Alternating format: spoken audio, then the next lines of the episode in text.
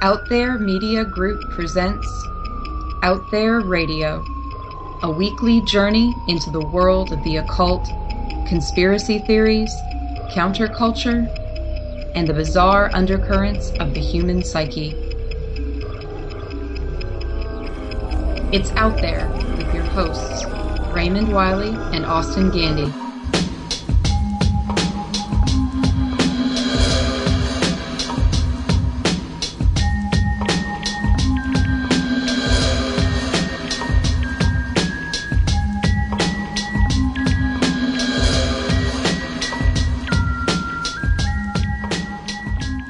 Welcome to episode fifty-two of Out There Radio. My name is Raymond Wiley. And I'm Austin Gandy. And uh, Austin, great great to be back for another episode. You know, uh, there was some consternation online as to us calling ourselves a weekly podcast and then not releasing a podcast the very second week that we were back in production. I'd say that's about par for the course, wouldn't you? Uh, people just have to understand that sometimes forces beyond our control and even comprehension are going to interfere with the rigmarole of day life. But we do our best. Don't we? We really do. We fight through. we, we fight through computer failure. We fight through uh, jobs that we may or may not like. We fight through. I, I got a new laptop this week, by the way. We fight through this bloody Skype connection issue that we've been having with Austin for weeks. Uh, but we're we're here. Oh, it yes. It is a daily struggle. Yes. So, Austin, what I don't know what we're going to do about this. Literally every time I talk to you, it's like a phantom, right? I know. The ghost comes out. And this is clear as a bell right I, here, right? Right. All right. So maybe just try backing off six inches from that mic. Six inches?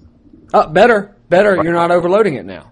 Okay. So if I just hold oh. it right here. Oh, like a beautiful, beautiful. So anyway, I think I'm leaving that in because that's yeah. what we call. What, what do you call that, Austin? Radio, Radio gold. Gold. Radio gold. Thank you. um, so today we got Randall Carlson on, Atlanta's foremost esoteric Freemasonic earth-changing sacred geo- geometrician, archaeo-astronomer par excellence. Austin, this guy. He's got you. He's in the running for Southeast leading expert in the occult and esoteric sciences. He, he might have you beat.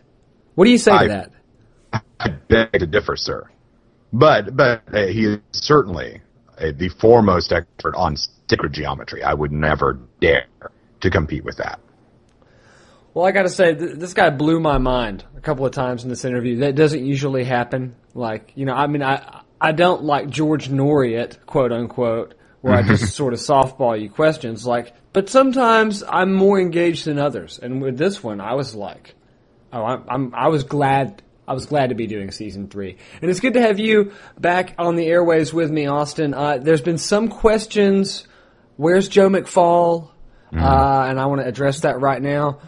Joe's cool. He's in Atlanta and he'll be on future episodes when he's got some time. He's got a little baby to tend to. So, uh, but yeah, he says hello and he's been getting a lot of friend requests this past week or two for some reason and he really appreciates it. So, um, Austin, what's yes. been going on past two weeks since we've done an episode? Infusion Festivals. Infusion Festivals. Good uh, Lord, what event. uh, yeah, I mean, not not bad. It was, for the Out There crew, our first crack at a weekend camping event. And yeah, I R L, as as you will. Yeah, yeah, I R L, right? Like, this, not an internet digital thing. It was actually a, a out in the woods camping hippie-style kind of thing. We had a great time. Austin, you had a elaborate occult-ish, as the Christians say, occult-ish ritual planned. Uh, the son of a bitch got rained out, though. It did. It did. It was it was heartbreaking, really, um, because it was, it was a huge struggle trying to figure out. I mean, you you know, Raymond, that I could you know whip together something really esoteric and bizarre uh, along the you know Thelemic, Western esoteric kind of current, and just kind of do that in my sleep. I mean, we, with our mutual experience with the Pagan Student Association on the University of Georgia campus, and. And other experiences, I mean, we've We've basically cut our teeth deeply into the modern esoteric kind of world, but it was this sudden moment of like, well, what do you do for a bunch of people who are coming out from a more or less secular standpoint to the middle of the woods to listen to some D Js, spin some music, listen to some jam bands, kind of do their thing, and all of a sudden you've got to do a ceremony, a ritual to kind of put some meaning into the whole weekend. Not that there wasn't emergent meaning from the event itself and all the activities of the people kind of participating in it. Um, but all of a sudden we had to figure out, how do we weave this together into some kind of pageant? And I spent weeks and weeks constructing costumes and scripting, you know, various uh, speeches and and uh, putting together this slideshow that we'd be basically indoctrinating people into um, a, a particular symbol set. It was it was convoluted. It was way over the top, and at the end of the day, it got rained out. Well, all the more reason for our listeners to come to one of the future events that we're doing this fall. You can check it out on the events page at out there radio dot net. Uh, we've still got all of your bizarre accoutrements that we ordered from all over Amazon and the internet for these costumes and oh, we are ready pieces. to go. Yes. So check that out in the future. Like I said, just click the events page. Uh, Austin, I think we're just going to go ahead and get into this interview with Randall Carlson. He really, uh, I know you couldn't make it out for this particular interview, but he really kicked it. And, uh, I am you know. thrilled to hear it. I am really Really excited about this one. Cool. And just so you know, uh, you know, when this interview is over, if you're thinking, God, I, I need to hear more of this guy, Randall Carlson. Well, I have also released, when I released this podcast today, the first episode of Out There Premium, which features a whole other hour with Randall Carlson, where he lets us in on the whole structure and experience of Freemasonry. He talks about archaeo-astronomy. He talks about ca- catastrophism and earth changes as well. And the guy is really succinct and interesting, and and uh, a definite soliloquition. Is that is? I just think I I think I just made up a word. Like, you neologized. Yeah, uh, like Mark Twain would. Uh, yeah, he's excellent at delivering a soliloquy, and that's what we've got, is basically a series of three or four just jams that this guy does uh, on these topics from his personal experiences. You're going to come away from it knowing more about Freemasonry and learning more about Freemasonry in about forty minutes than you could if you read whole books that are on the market right now. Like this is, I would really highly recommend it. Just click premium on out there radio dot net. It's a dollar. Hope you don't mind. Uh, Austin, anything? And that go, where does that dollar go, Raymond? That goes st- straight into our bucks. pockets. That's right. Straight into the pockets of Austin Gandy. That's right. Um, Support your starving magicians. yeah, yeah. And your starving podcast producers, because I had to replace my flipping laptop this week. So yeah. anyway. Uh, without, cheap. Yep. Yeah, so enough of the begging. Let's get into this interview. We'll see yeah, ya. It is baller. We're back here on Out There Radio, and today we're joined with our guest, Randall Carlson. How are you today, Randall? I'm doing well today, Raymond. Excellent. Well, it's great to have you on the on the phone. Randall, I've known you for a long time and have been fascinated with your work and with the stuff you've had going on over the past couple of years and with your depth of knowledge on so many different topics. You're the Uh, head of Sacred Geometry International, which we've uh, had a link to up this week on out there radio dot net. And uh, you've also spent years studying catastrophes that happened uh, in the both uh, close and distant pasts, uh, like earth-changing catastrophes, uh, like comets and things like that. And then you uh, are also a fairly eminent Freemason in Atlanta and uh home builder as well, to top it off. So uh, there's a lot to talk to you about today. Uh, and so in this, in the first segment, or in our uh, free segment for this week, we're going to discuss the topics of sacred geometry and archaeo-astronomy with you. So we posted a video uh, earlier this week trying to give people a preview of you. in which you sort of answered the questions, what is sacred geometry? Can you, for those who missed that, kind of fill everybody in? Well, sacred geometry is an ever-evolving concept. Uh, the definition is been quite fluid.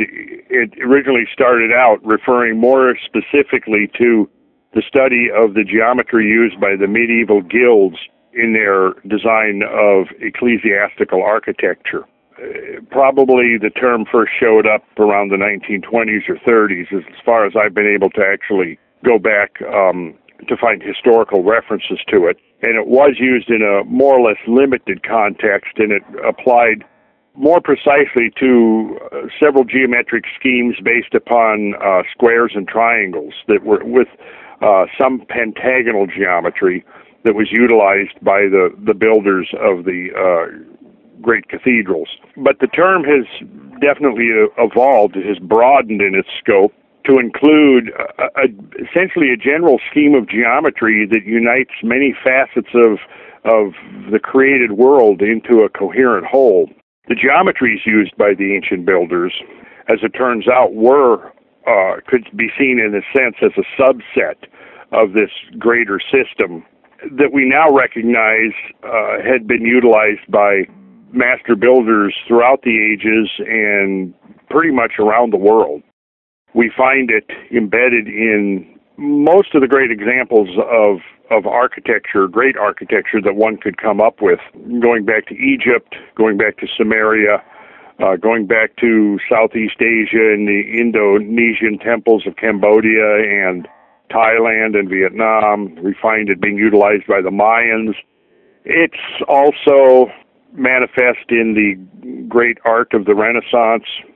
Uh, what we find is a sense that um, geometry seems to be intrinsic to the to the human psyche, and whether or not the system was propagated as a, a, a deliberate discipline or whether it was essentially revitalized just through accessing some deep layer of, of human consciousness is is a question that has not been resolved. But what we now know is is that the roots of sacred geometry are in the natural order of things. We find it in the living world, the, the biological world. We find it in the astronomical realm. And what seems to be so powerful about it is the fact that it is intrinsic to the whole manifested universe. I think Plato may have likened it to the, the archetypal blueprint upon which the whole creation essentially was was designed. Uh, so it's, again, the, the the definition of sacred geometry is it seems to be evolving. We've got a, a, a new, uh, a newer, broader perspective on it now because we have so many scientific disciplines uh, at our disposal, and also a, a much deeper and broader historical understanding.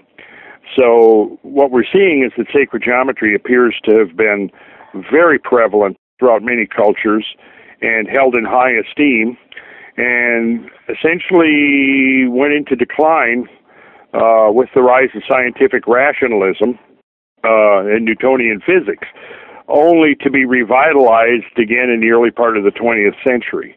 And we find a number of interesting works, oh, in the period between the First and Second World Wars, where various aspects of sacred geometry are being recovered. I'll mention one in particular is the work of Jay Hambidge in his um, discovery of dynamic symmetry, which is a, a principle that basically is it's a compositional p- principle that looks at the division of space into components such that the parts all relate to each other by a common uh, modulus, a common theme, if you will, a common geometric theme.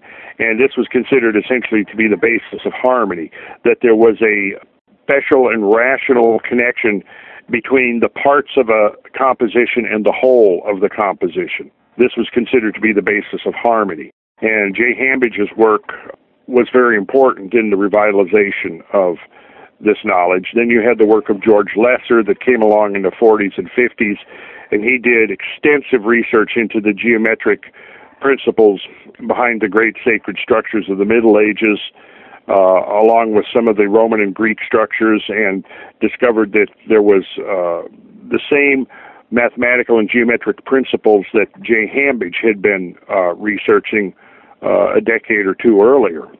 And then, of course, there was... Can, sorry, uh, can you give us the names yeah. of some of their books, if you could? Well, let's see. Some of the books. Jay, um, George Lesser did a two-volume set called, um, I think it was just called Sacred Geometry. Uh, as I'm, let's see.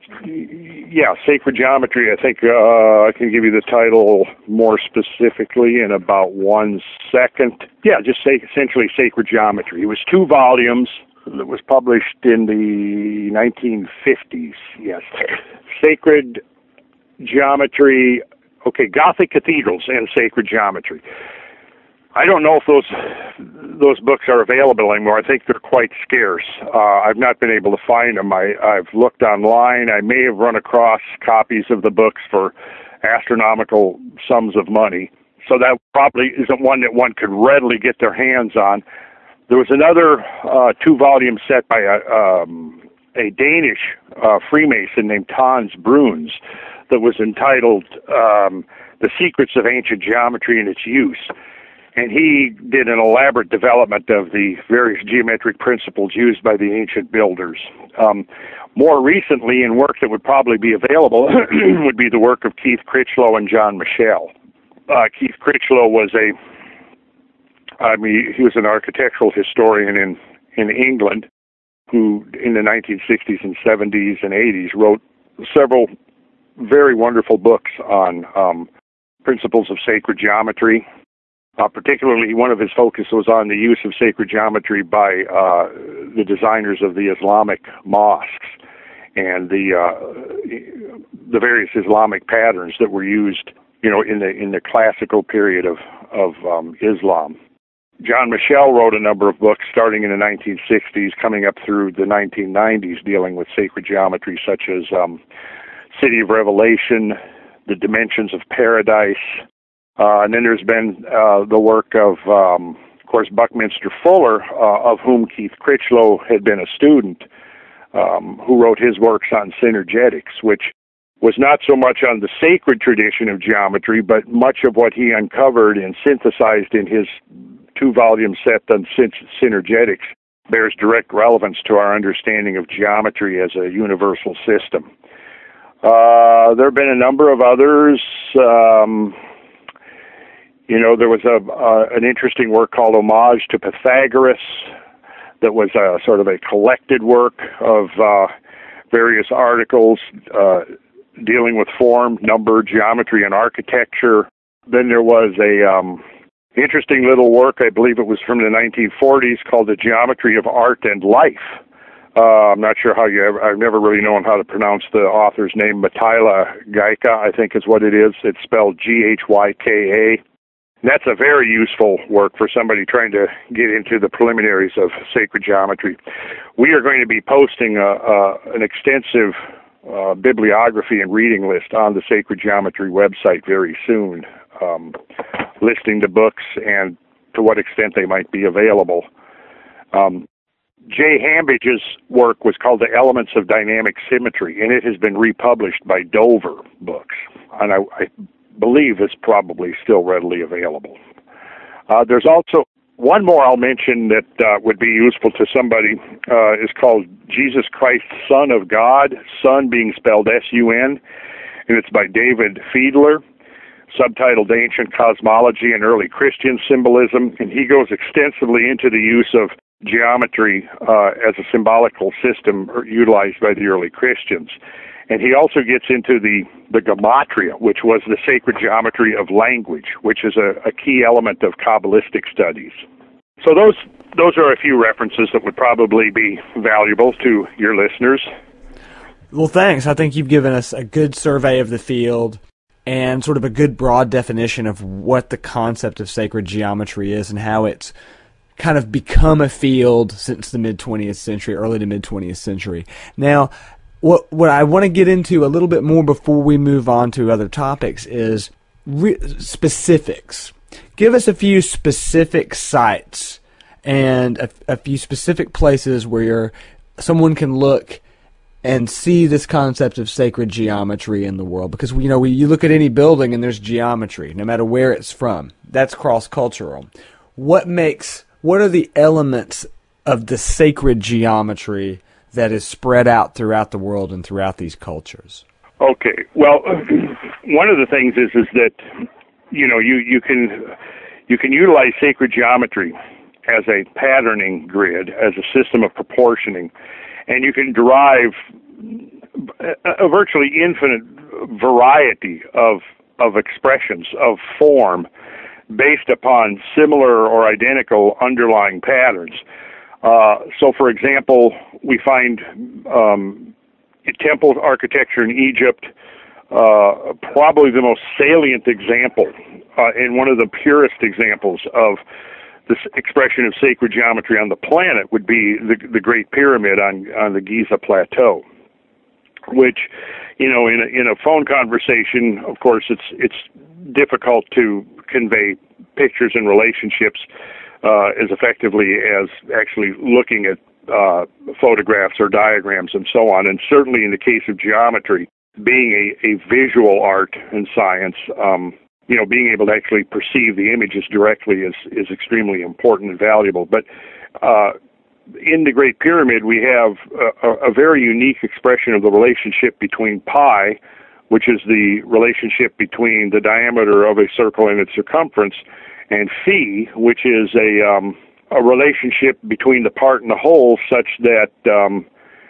Uh, it's, it's what's known as the golden section, the divine proportion, divina proportione, and so on, that um, essentially uh, is based upon the idea that if you take, in its simplest geometric expression, a line and subdivide that line asymmetrically in such a way that the small part relates mathematically to the whole part exactly as it I'm sorry, let me back up. The small part relates to the large part as the large part does to the whole length of the line.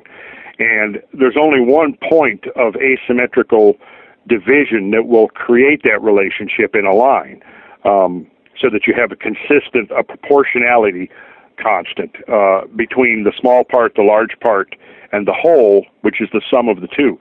Um, That relationship has been found in numerous different ways, in numerous different manifestations uh, by researchers over the decades uh, in some of the most remarkable uh, um, manifestations that one could imagine.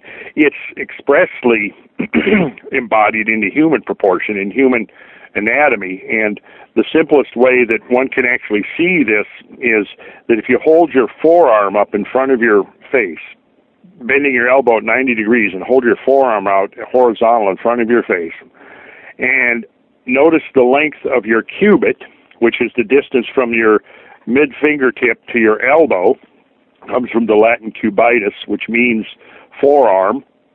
You look at that cubit, and you'll notice that um, your wrist joint has a um, a space in the joint called the space of destete, and you can, if you feel around in your wrist joint, you'll feel a little hole, uh, but usually a little bit more over to the left side. You'll find that little hole, and it divides the wrist joint in that uh, divine proportion, so that if you took the distance from fingertip to your wrist joint as the small unit, and from your wrist joint to the elbow as the large unit, the relationship from small to large is the same as the large to your whole cubit. So, so right there is a uh, an embodiment of the, the golden section, and essentially is the, the basis for geometric harmony. Now, if you now take your forearm and rotate it so that it's vertical, and you now enlarge it proportionately to your height, what you'll discover then is that the fingertip would be the top of your head, your elbow would be the soles of your feet, and that space of destete defining your wrist joint would be your navel.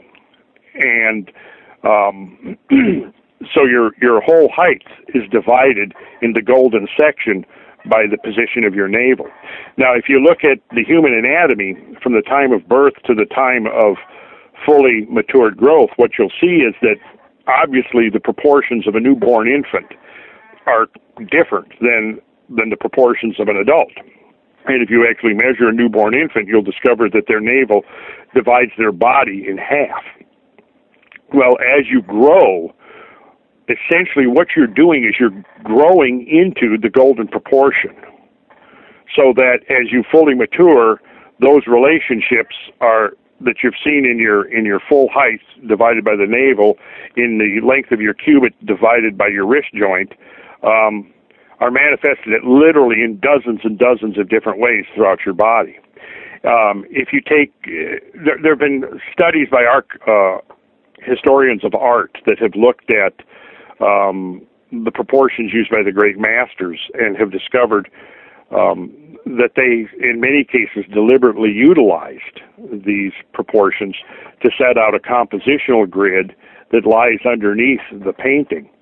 There's also a... Um, studies have done anatomical studies. They've taken artist models and so forth and analyzed the position of the various facial features and so forth, and have found that, that they manifest these uh, the, the golden section.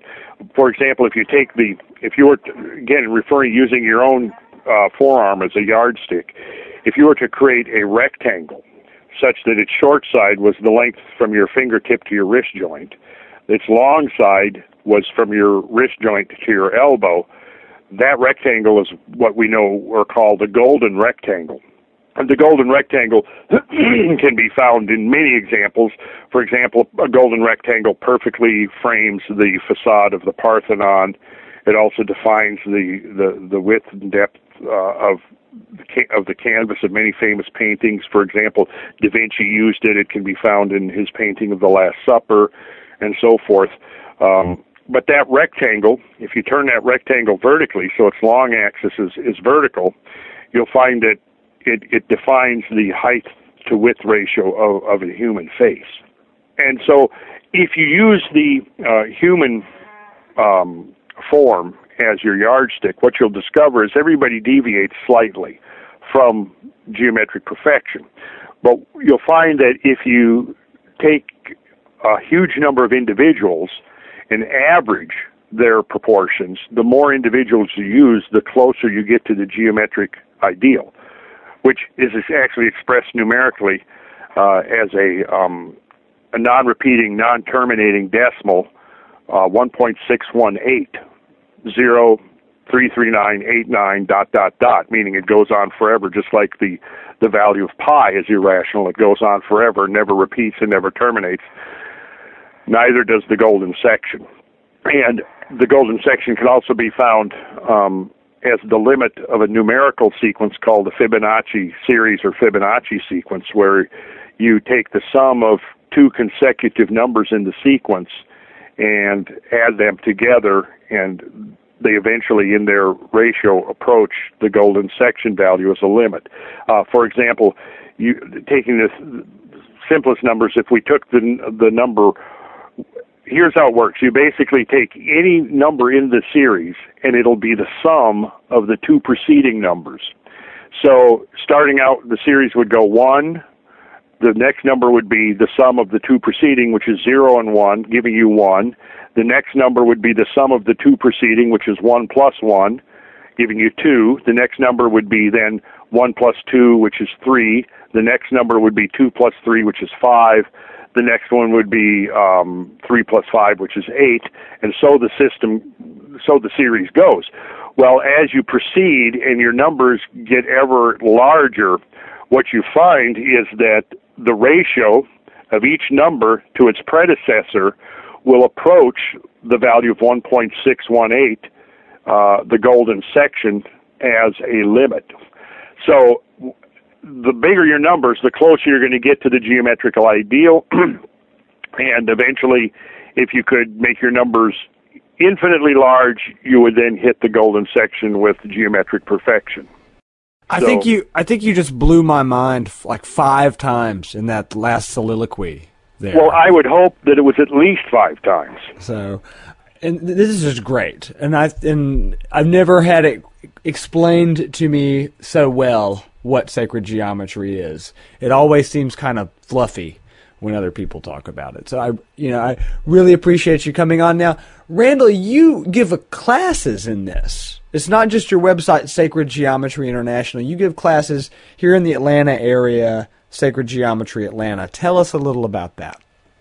Uh, well, I started doing classes. I think I did my first class in nineteen eighty uh, after I'd been studying the subject of sacred geometry for about six or seven years. Uh, I think I first discovered it in nineteen seventy-three. Summer of nineteen seventy-three actually is when I first discovered sacred geometry. I can pinpoint it to that time. And I had um, been involved with a, a meditation group um, up in Minnesota, and we had an architect in the meditation group named Dennis Holloway who designed a dome for a for a meditation retreat that we did, and it was a, a Bindu dome based upon oh, uh, principles of of Hindu, I think, and Islamic design, and it was kind of an amalgamation of that along with Buckminster Fuller's geodesics. And I was drafted as one of the principal builders of these of the dome, and I got very interested in the geometry behind it, and that's what led me into Buckminster, reading Buckminster Fuller. Um, and that would have been about nineteen again nineteen seventy-three. I think we built the, the domes in the summer of seventy-two. Anyways, by nineteen eighty, I had learned enough about the principles. I had gone in back into, you know, studying Pythagorean mathematics, and I began taking courses in um, in um, geometric drawing and so forth, off and on throughout the seventies. And in nineteen eighty, I organized a class. And essentially, what I attempted to do in the class was uh, recover some of the Pythagorean or Platonic methods, whereby one, as a student in Plato's Academy, one was instructed in the art of geometric drawing, using only a compass and an unmarked straight edge to Um, essentially developed the whole edifice of Eucl- of Euclidean geometry. So that's what I kind of based my first program on, was that approach, and it seemed, you know, it seemed to be um, well received, and so I kept doing it um, off and on throughout the eighties and into the nineties, and then I started putting together, um, uh, you know, more elaborate presentations. I started incorporating, you know, slides, and I gathered together many examples of where sacred geometry was used in the world of art and architecture, and where it was found in nature and astronomy and so forth. Um, I began setting up, you know, where I would do a weekend workshop to introduce somebody to the basics and take them through the steps of the elementary drawings into the more elaborate uh, developments of it, and then ultimately, you know, getting into the three-dimensional expression of geometry, getting into the um, the Pythagorean, or rather the Platonic solids, as they're known, um, the semi-regular Archimedean solids, and discovering that these could be seen as symbolic representations of fundamental principles throughout the creative universe. Essentially, what I was trying to do is recover Uh, some of the methodology of the Pythagorean lodges or the Platonic and Neoplatonic academies um, in my own humble way, if you will. So I, I essentially, you know, still do that to this day. I do uh, organize classes and lectures and so forth, where I try to take people to uh, through the experience of sacred geometry, because that's essentially what it is. It's it's an experience that one, by engaging the hand, the eye, and the mind, one begins to go through a, a, a basically a process of consciousness change, because you begin to reveal to your, not only to the outer eye, but to the inner eye, the fundamental formative patterns of creation. And I'm convinced now, after studying it for well over thirty years, that it provides the key to understanding what I would consider the symbolic language of the ages, the symbolic language of the initiates, who encoded their understanding of the universe into the patterns of geometry. And then they essentially developed structures, architectural manifestations, and artistic representations where these patterns could be encoded and hence preserved, and their knowledge could be preserved. So each geometric form essentially becomes becomes like a, a, a, a carrier, if you will, of tremendous amounts of information. Um, and once you access and integrate these patterns and these forms into your consciousness, you discover that basically the universal language that has been referred to um, in sacred traditions, most uh, probably most well known in our biblical tradition of the um, the building of the Tower of Babel and the dispersion of languages and the nations and so forth. That idea of a universal language is, is much more universal, though, than just the, the, the Judeo-Christian tradition. And I have come to believe that the universal language, in effect, is geometry. Um, because the relationship of, say, uh, circumference of a circle to its diameter remains constant regardless of who you are or what your national background is or what what your, your demographic background is or, you know, what religious or spiritual belief you come from. That remains constant. And so if you were going to try to utilize a language that could transcend, um, you know, linguistic barriers, geographical barriers, temporal barriers, you couldn't find a more suitable or powerful vehicle for that than geometry. And I'm convinced that it was consciously and deliberately utilized by, you know, great masters throughout the ages. And to this day, we now have a whole corpus of, of ancient knowledge that is awaiting uh, rediscovery. As soon as we essentially have mastered the rudiments of the, the geometric grammar, we will see that this whole world of, of ancient knowledge and information suddenly opens up and reveals itself to us. And I suspect that it goes far beyond the beginnings of recorded history. Because, you see, when we look at the very dawning of recorded history, we find it being utilized. I mean, we look at the first expressions of ancient uh, cities and uh, architecture, for example, in Egypt and Samaria, and they're using advanced principles of geometry. Likewise, in um, in uh, Neolithic Britain, uh, the building of the um, of the megalithic monuments in Britain, of which Stonehenge is the most well-known, but literally dozens and dozens of others, which manifest very sophisticated principles of geometry. I mean, how do we explain this within the Orthodox framework of of historical understanding that at the very beginning of history, the first examples of architecture, they are using, uh, utilizing very sophisticated principles of geometry, uh, integrating geometry with astronomy uh, and engineering know-how and so forth. And as has been said by a number of researchers, it almost appears, uh, Graham Hancock, for example, has said this, that when you look at the Egyptian pyramids, it's possible that what we're seeing is not the beginning of an age, but the end of a, of a world age. And when we when we factor in that, that human beings have been around on this planet, modern human beings, with our uh, presumably equivalent intelligence to ourselves today, have been around for literally tens of thousands of years, perhaps as, perhaps hundreds of thousands of years. We have skeletal remains of modern humans now dating back to over one hundred fifty thousand years. It, I become I think it becomes uh, fair to ask Uh, what may have been going on in prehistoric times. And much of what I get into dealing with catastrophism, I think, definitely opens the door to a reevaluation of the earlier periods of human history. Uh, that is the, the prehist- what we think of as the prehistoric period, uh, prior to the advent of writing, uh, which, you know, writing as we think of it emerged with, with cuneiform script in ancient Sumeria about five thousand years ago. But we have to realize that what we consider historical times is is is conservatively only one twentieth of the time that modern humans have been uh, inhabiting this planet.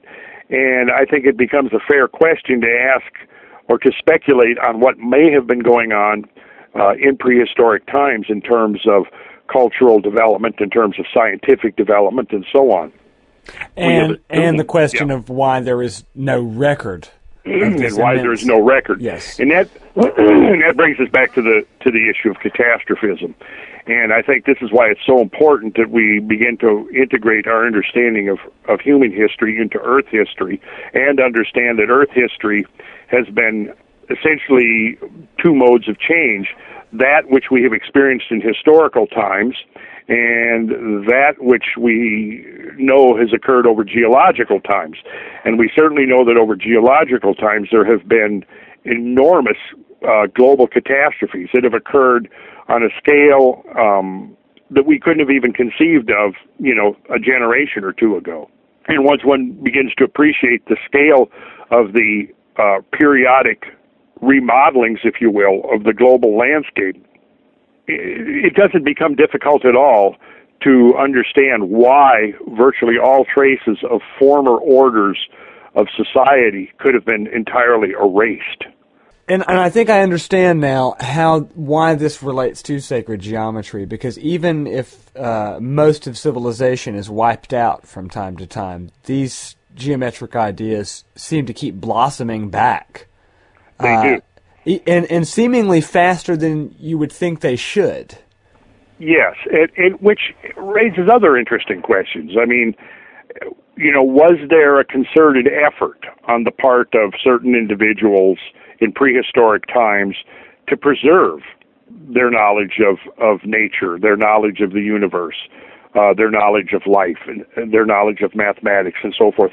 And and to me, when you begin to look at, you know, the early Egyptian monuments, particularly the Great Pyramid, as a as a salient example, it just it's obvious. I mean, it's it's egregiously in your face. Um, here is an embodiment of geometry, astronomy, geodesy, uh, encoded information about the size and shape of the Earth. And, you know, the skeptics can quibble all they want and dismiss the numbers, but the numbers are there. You know, and one begins to look at it, uh, you know, sooner or later, at some point, it becomes beyond coincidence that certain relationships that we find in the natural world are embodied in these ancient structures. And which, you know, of course implies that, you know, if it's not coincidence, and, and it strains one's credibility to try to dismiss many of these examples as coincidence, that somebody had an understanding of these these ideas. Somebody had an understanding of, of geometrical, sophisticated geometrical relationships, and deliberately designed that into the Great Pyramid. And, you know, if you look at the Great Pyramid as a uh, as a structure, as a work of, of engineering, I mean, you couldn't come up with a a method of, of architecture that could be more enduring than the Great Pyramid. So if you were attempting to encode some kind of a message that was intended to go endure from one world age to another world age, you couldn't come up with a better vehicle than than what we see on the Giza Plateau in Egypt. You know, but it, you know, for years, you know, this idea that that that, that the um, pyramids are just tombs, and it's, you know, monuments to the egos of pharaohs.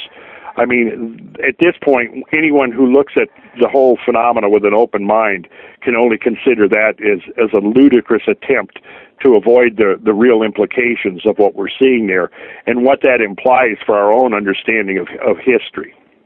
I think what you're talking about is a far cry from the folks who count the inches going up into the king's chamber, and each inch is a year. I remember that one being an early pyramid conspiracy theory. And, and what you're talking about is not stuff like that at all. No, I, I don't put much credibility in those attempts to, to read prophecies into the lengths of the various galleries and so forth.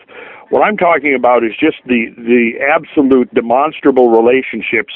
Um, you know, for example, the, the, the height of the pyramid to its base. If we, if we draw a triangle, if we drop a plumb bob, if the, imagine that the Great Pyramid was hollow. We drop a plumb bob from its apex to the center of its base. We then draw a line from the center of its base out to, uh, I mean, the center of the the, the, the the square forming the bottom of the pyramid, out to the center of one edge of one of the faces. So, and then form a triangle whose hypotenuse is now the apothem of the pyramid, from the center of its edge up to its peak, down to the center of its base. Essentially, what we have there is a triangle whose uh, hypotenuse is to its base in the golden section, and whose height then becomes the square root of the golden section. And then this is extremely accurate. Now, one could quibble and say that it was just coincidence, but we, you know, it gets into a much, much more evolved development than, than that. That that's a mere starting point for understanding the geometry that's that's going on there. And you know, again, it's I my difficulty is attempting to explain something, you know, in a, in a uh, phone conversation that I use three-dimensional models to demonstrate in, in my classes. But there's there's a whole lot going on there that, again, I would argue, you know, goes beyond um, rationalizing away as as mere coincidence.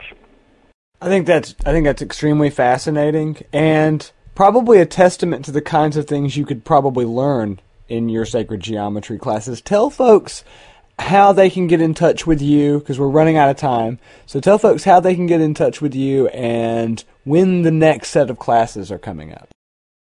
Well, at present, we've been, I, I've taken a break from doing any teaching since uh, late two thousand eleven. And at present, I'm I'm basically looking for a, a venue right now. I've been trying to set up a, a permanent classroom space for several years, but as with many folks, I was derailed by the onset of the recession, particularly being in the building industry. Um, you know, we saw a considerable diminishment in our business. And so many of my grandiose plans that I had in place three and four years ago that I was ready to finance myself have now essentially been on the shelf for a number of years. Now that business is picking up again, um, one of my um, priorities at present is is finding a venue, because, you know, when you do a sacred geometry class, I use a lot of props. I have models and and things that I use, and over the years I've constructed beautiful, elaborate models of, you know, the, the Archimedean solids and so forth. What happens is you, you cart them around to all these different places. Eventually they get beat to death, you know, and um, which is a bit frustrating, you know, because things happen, you know. Right, understandable. So you guys are, so you guys will soon be into a new venue, is what you're saying. This is the hope. Yes, yeah. we're we're trying to find a space and set up a permanent classroom. I'm also, you know, attempting to put together, revitalize the roadshow, because um, I've done lots of, uh, you know, weekend type.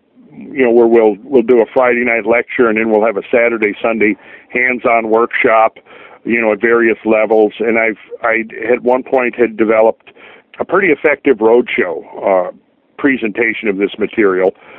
But again, you know, it it costs money through, you know, you have to. Uh, I utilize multimedia for that a lot, and um, you know, so I'm I'm ready to get that going again whenever the signals seem to be right.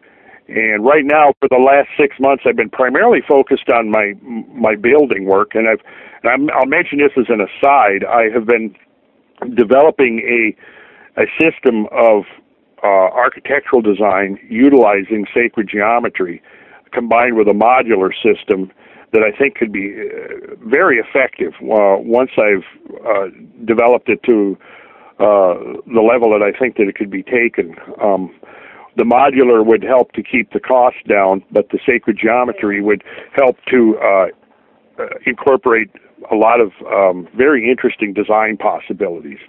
Um, so that's something that I'm going to be presenting examples of on the Sacred Geometry website for people to see um, how, how sacred geometry might be utilized in a modern context.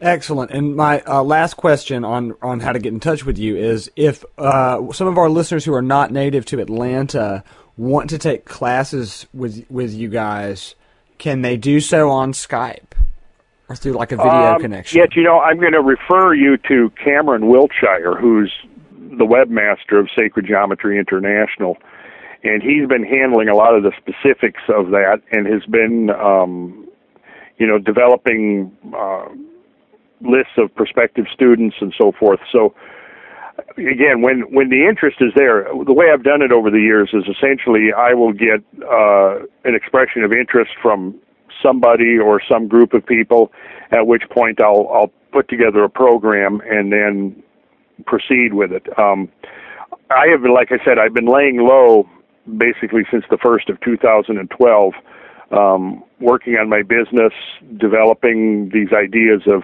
utilizing sacred geometry in a modern context to design places of uh, residence, places of business, and so forth, places of work. Um, and so I have not been per- actively pursuing teaching. Uh, but as soon as I start getting the sense that the interest is there, an active interest, um, I'm sure that I will reciprocate accordingly and, you know, organize my material and my, my multimedia presentations and and go with it again. So, you know, if there's somebody out there that has a, uh, you know, like a group that can essentially cover my the, my costs and so forth, I would be happy to to talk about, you know, coming and setting up a program, maybe doing a, a weekend program, or, you know, even more extensive, just d- depending on what, what people are interested in. Well, I, you know, well, I'd be the first to testify that uh, you you definitely give a good presentation, and and and you can talk, Randall. That's something we've learned on this episode of Out There, and uh, I, I've been really entertained. And I have to say, um, you are our first guest in four years. How do you feel about that? Wow, I'm just um, I'm humbled at the thought of it. Well, uh, we certainly appreciate you being honored. Well, we certainly appreciate it, Randall. That's going to do it for the time we've got today. Uh, we'll have Randall back on in this week's premium episode. He's going to talk a little bit about uh, Freemasonry and maybe a little about archaeo-astronomy as well, which is a topic that we didn't get to today. So uh, check that out. Just click premium on the Out There website, out there radio dot net, and you'll be able to find more interview material with Randall. And then if you want to check his website out, which has a ton of stuff on it, Sacred Geometry International. Randall, it's been a pleasure to have you on today. We'll see you next time. Great. Looking forward to it. You have been listening to Out There Radio. For more information or to access premium episodes, please visit us online at out there radio dot net.